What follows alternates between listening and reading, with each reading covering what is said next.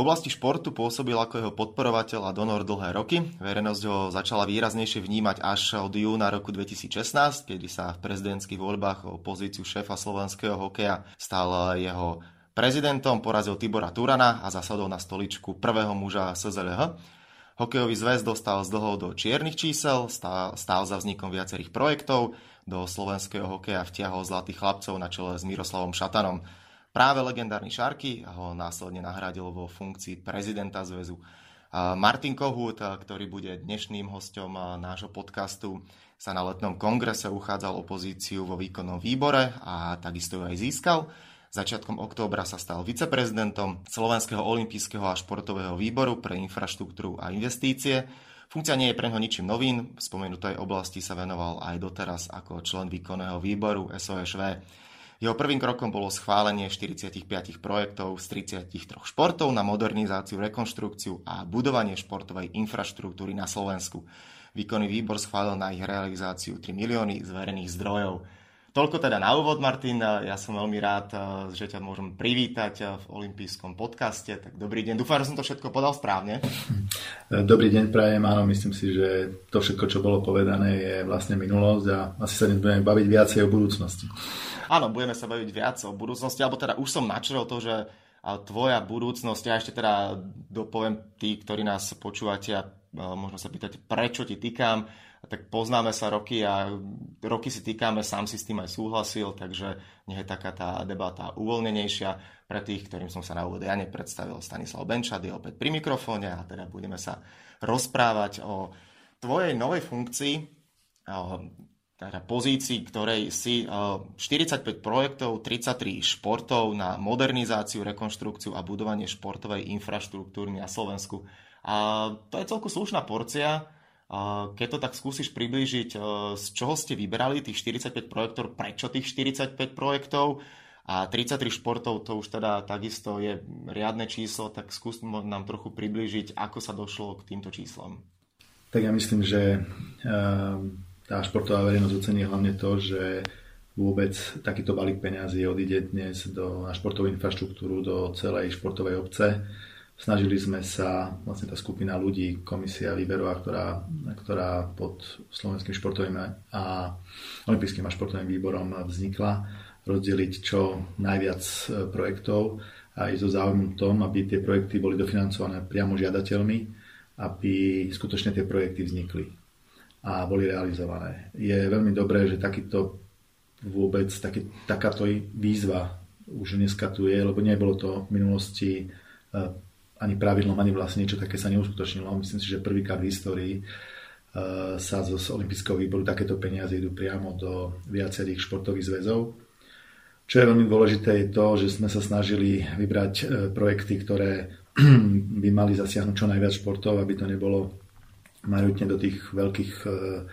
do tých veľkých e, športových zväzov, čiže e, bolo to aj hlavne zamerané na tie menšie športové zväzy a na čo najväčší počet projektov. Takže preto ten počet a skutočne ten, aj pri, tej, pri tom výbere sme zaznamenali, že záujem o, o opravu a rekonštrukciu infraštruktúr, celkovo aj výstavbu nových, nových infraštruktúrnych celkov je obrovský. Čiže z toho nám vznikli podnety aj pre ministerstvo školstva, kde je veľké množstvo projektov, ktoré k nám prišli pra, pra, hlavne pre, pre školy, ktoré sú v pôsobnosti ministerstva. A je skutočne treba sa zamyslieť, akým spôsobom má ministerstvo pristúpiť do budúcna k tomu, aby to nebolo, nezostalo len na e, Slovenskom olympijskom a športovom výbore, ale aby sa viaceré subjekty zapojili do tejto podpory. Uh-huh. 45 projektov, to je teda ten, to finále, ktoré bolo vybrané, ale koľko celkovo bolo podnetov, eh, asi sa budeme baviť o niekoľko sto, predpokladám. To číslo bolo rádovo viac, ako myslím, že 300 projektov, ktoré prišli a bolo tam rádovo, myslím, že 150 miliónov, eh, ktoré, ktoré by sme potrebovali vlastne umiestniť len na tieto žiadosti. A samozrejme, tá požiadavka je asi väčšia, lebo nie všetci, ktorí skutočne chceli, sa asi zapojili do tejto vízy, takže na Slovensku je obrovská požiadavka spoločnosti na to, aby sa športová infraštruktúra e,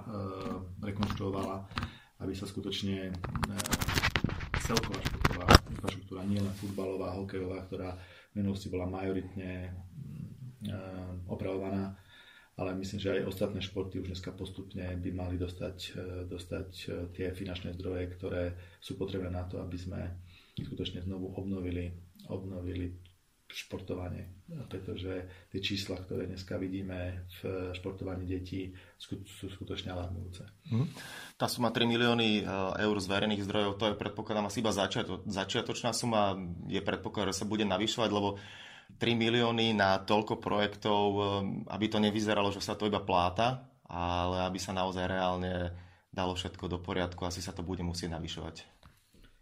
Tak myslím si, že treba veľmi veľa urobiť v tom, aby aby skutočne celkovo vláda aj samozpráva pochopili, že do športovej infraštruktúry sa oplatí investovať. Je, myslím si, že veľmi dôležité, že už vznikli e, okrem navýšenia tej sumy, ktorá prichádza do športových zväzov a teraz aj vlastne schválenia zákona v parlamente o Fonde na podporu športu, ktorý by takisto mal čiastočne zastrešovať e, oblasť infraštruktúry tak e, sú pripravené ďalšie legislatívne aktivity, ktoré by mali priniesť opäť ďalšie peniaze do, do športu. Ja verím, že aj tieto aktivity prejdú parlamentom a vládou a do športu a hlavne do tej infraštruktúry, ktorá je takým tým hardverom preto, aby sa vôbec e, niečo dialo na, na Slovensku športe tak eh, že skutočne tie peniaze budú prúdiť v najbližších rokoch. Športoviska sú asi najväčším problémom Slovenska. Nie je ich dostatočný počet, neuveriteľne veľa ich je v zlom stave. Keď to tak možno vieš porovnať, eh, koľko percent eh, športovisk v tej, možno v tej prvej fáze bude rekonštruovaných a koľko sa bude budovať na novo a, alebo sa teda vystavia na novo? Tak myslím si, že podobným spôsobom, ako, ako sme to robili pri tejto prvej výzve, že to nebolo o tom, že sme sa snažili dať niekomu celú sumu, ktorú požadoval, ale snažili sme sa nájsť nejakú takú mieru, kde sme si povedali, že zhruba tých 200 tisíc je maximálna suma, ktorá odchádza na jeden projekt. A snažili sme sa, aby aj tých ostat, aby to bola len časť toho projektu, aby tam boli skutočne ešte požiadavka na to viazdrojové financovanie, čiže aby tie zdroje prichádzali či už od toho mesta, alebo od toho konkrétneho športového zväzu alebo klubu, ktorému,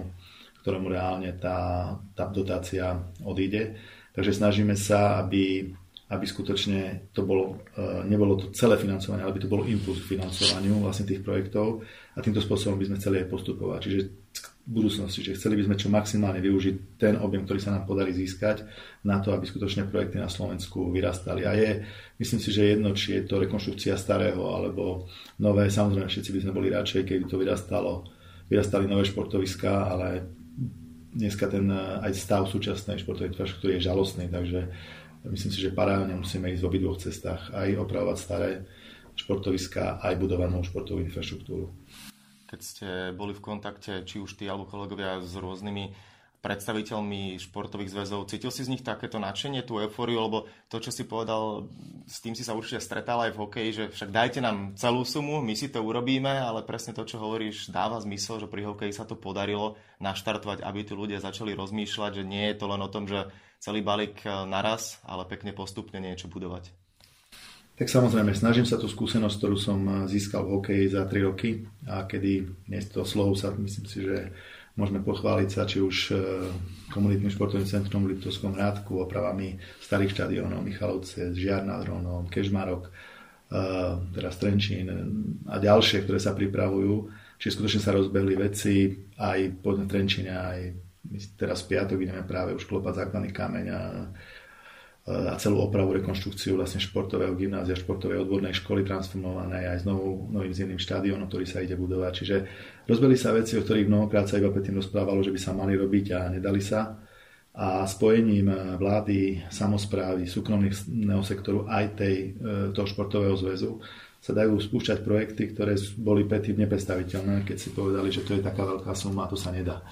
Myslím si, že všetko sa dá, peniaze sú všade na okolo, je len potrebné ich správne využiť, e, dať dokopy ľudí, ktorí to chcú, dať dokopy organizácie, ktoré to môžu, pretože nie každý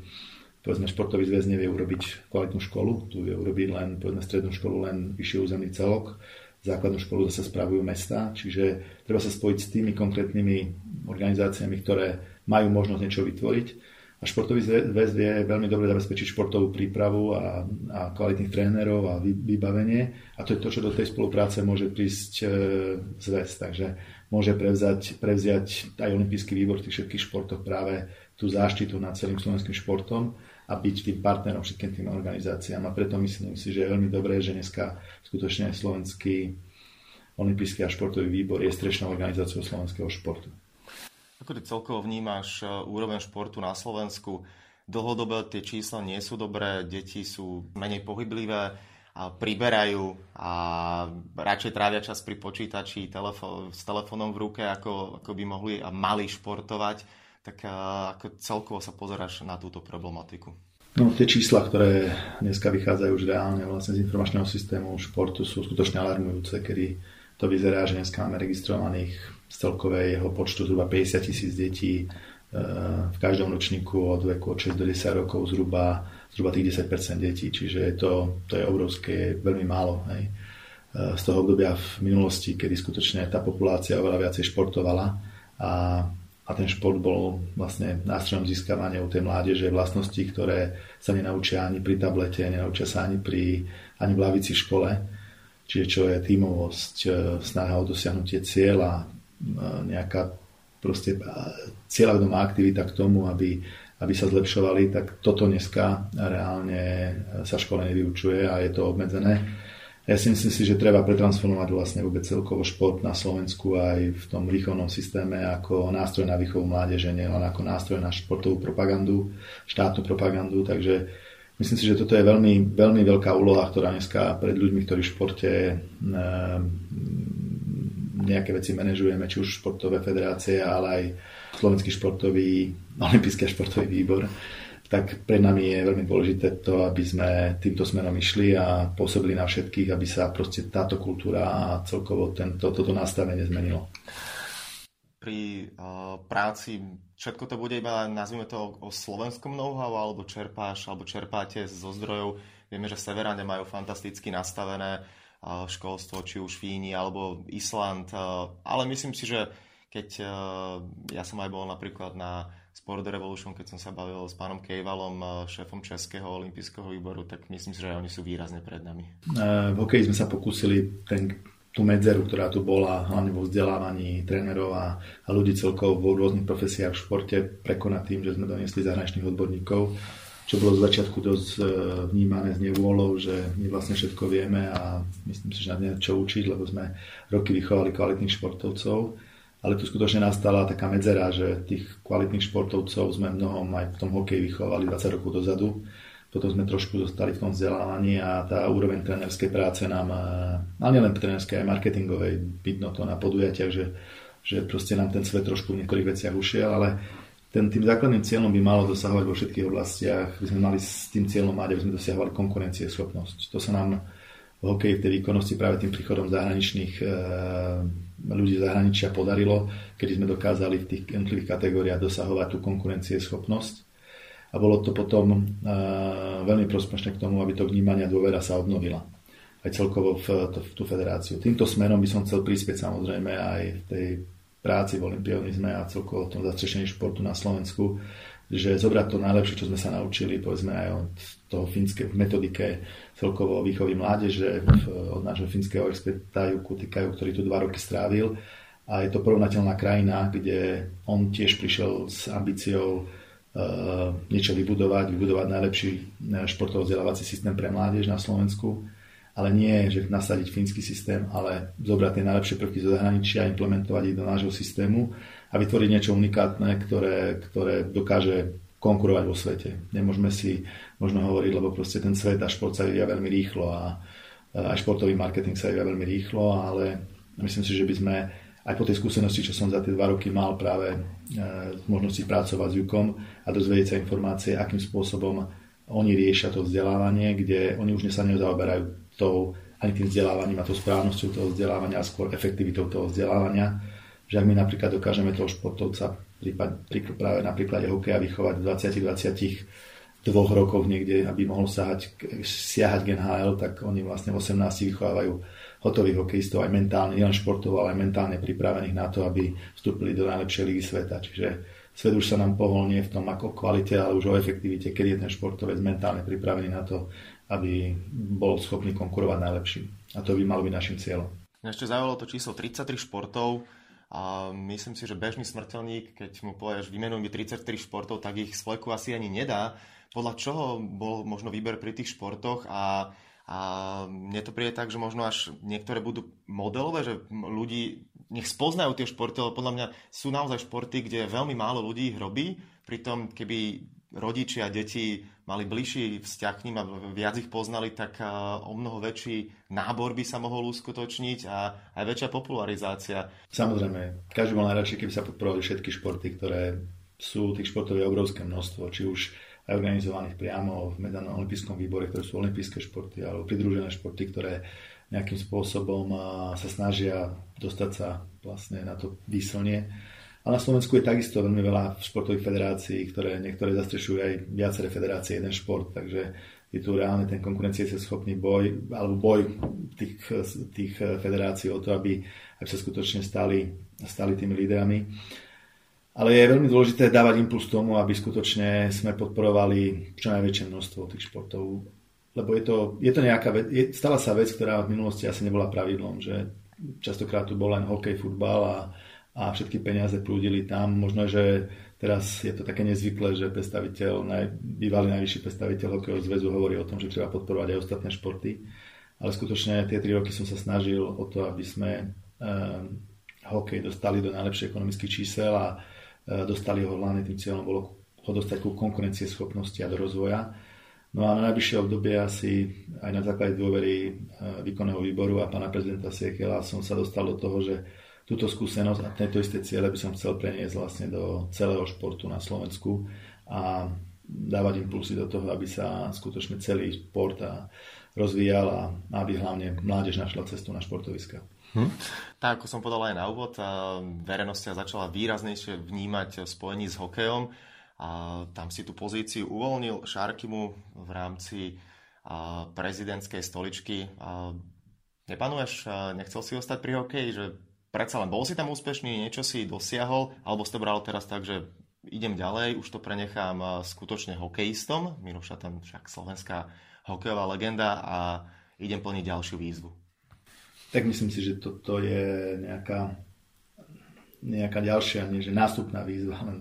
Tá prvá výzva bola skutočne spojená s tým, že som plnil nejaký, nejakú tú výzvu priateľa, vďaka ktorému som sa do toho dostal a pokúsil som sa tie tri roky pracovať preto, aby to bolo čo najlepšie urobené a skutočne, aby sa ten hokej dostal z toho najhoršieho, aby skončili tie hádky, bojkoty a to všetko, čo v hokeji, eh, hokej určite neprospievalo. To, čo je čo je dnes, je to skutočne o tom, že ja nejdem robiť e, plnohodnotného športového funkcionára, ale vrátil som sa k svojmu podnikaniu a fungovaniu e, v tom biznisovom prostredí a skutočne chcem dávať tie impulzy a pomáhať na, na tej báze funkcionára, ale nie ani plateného, ani, ani nejakým spôsobom odmenované za to, že čo, čo budem robiť. Ale chcem využiť tú znalosť, ktorú dneska mám a myslím si, že aj po tej skúsenosti so zahraničím a ľuďmi zo zahraničia sa mi veľmi veľa vecí, som sa tie tri roky aj ja naučil o tom, ako, ako byť dobrý nielen v biznise, ale možno chápať aj tú športovú stránku a hlavne tú rozvojovú stránku a vzdelávaciu stránku športu. Hovoríš teda, že opäť si naspäť v biznise, popri tom práca na Slovenskom olympijskom a športovom výbore, okrem toho si vo výkonnom výbore aj Slovenského zväzu ľadového hokeja to je celku nabitý program a asi toho máš dosť tak, skús tak možno približiť, ako vyzerá tvoj bežný pracovný deň. Tak ako v, základe, keď som si uh, pozeral nejaký ten time management, tak uh, ten, uh, tá práca by mala byť zadelená tak, že klasický mesiac má nejakých 20 dní a z toho jeden deň je výkonný výbor hokeja, jeden deň uh, zaberie výkonný výbor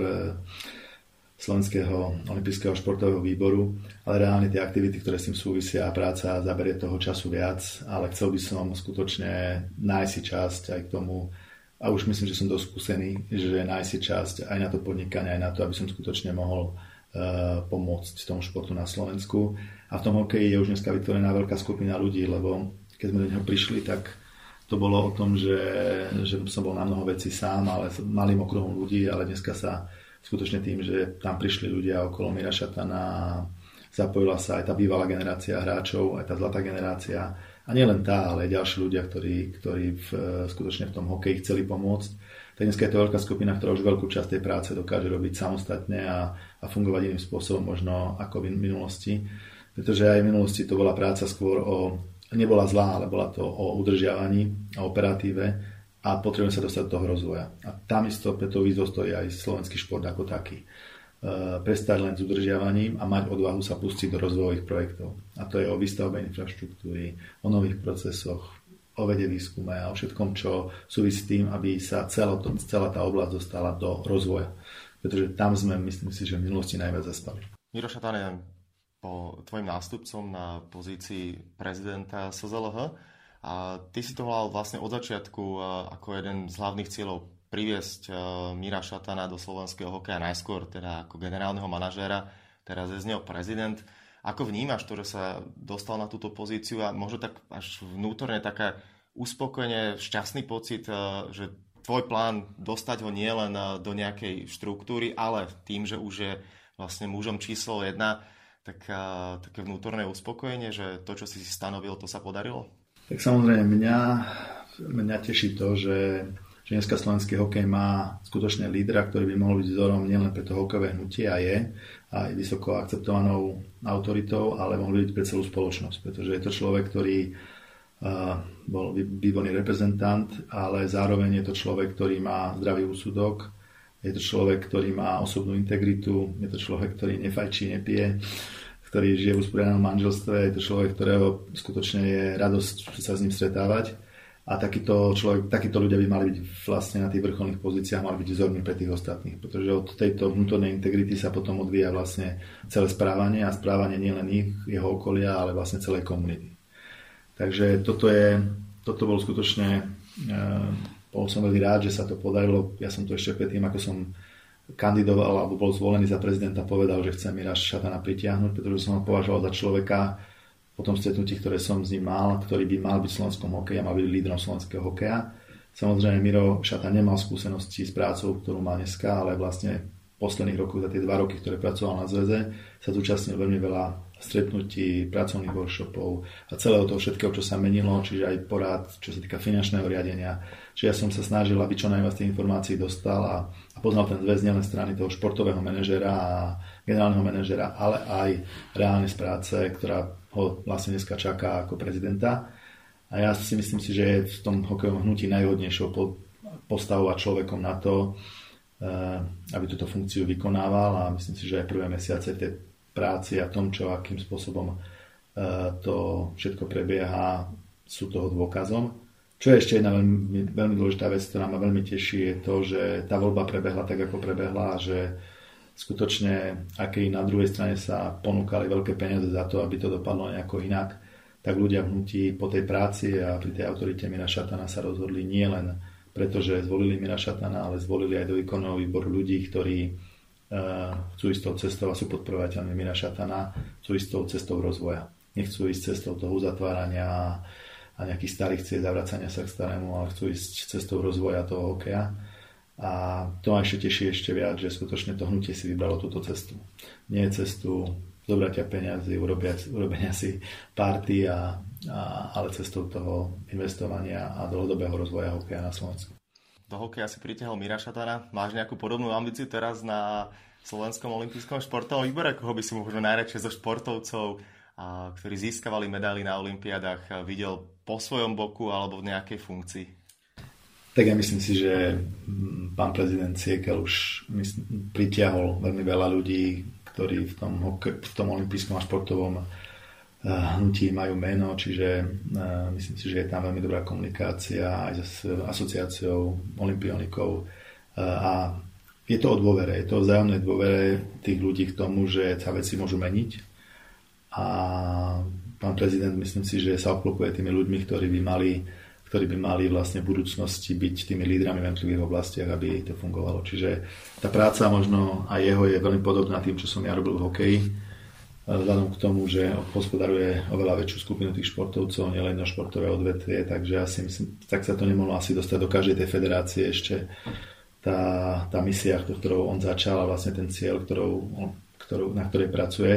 ale myslím si, že je to na dobrej ceste v tom, aby sa aj tí bývalí športovci, aj noví ľudia a stále väčšia a väčšia skupina ľudí pripájala k tej, k tej ceste, ktorou sa slovenský športový a olimpijský výbor vydal. Hovorí viceprezident Slovenského olympijského a športového výboru Martin Kohut. A ďakujem veľmi pekne za príjemné rozprávanie a držím palce, nech všetko ide tak, ako ste si naplánovali. Ďakujem aj ja za rozhovor. A pozdravujem všetkých olimpionikov. Olympijský podcast vám prináša exkluzívny partner Slovenského olympijského a športového výboru, spoločnosť Typos, generálni partneri Toyota a 4F a hlavní partneri Dôvera, Slovenská sporiteľňa, Kooperativa, Transpetrol a Matador.